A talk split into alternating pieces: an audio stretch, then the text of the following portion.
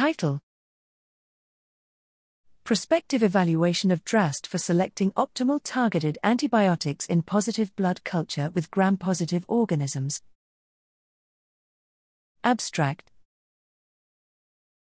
Empirical antibiotic selection often fails to be optimal targeted in the era of increasingly common resistant organisms.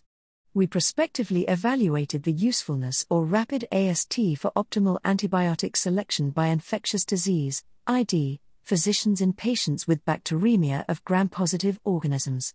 QMAC DRAST results led to optimal antibiotic treatment in 33, 89.2%, of the 37 cases receiving non optimal targeted antibiotics.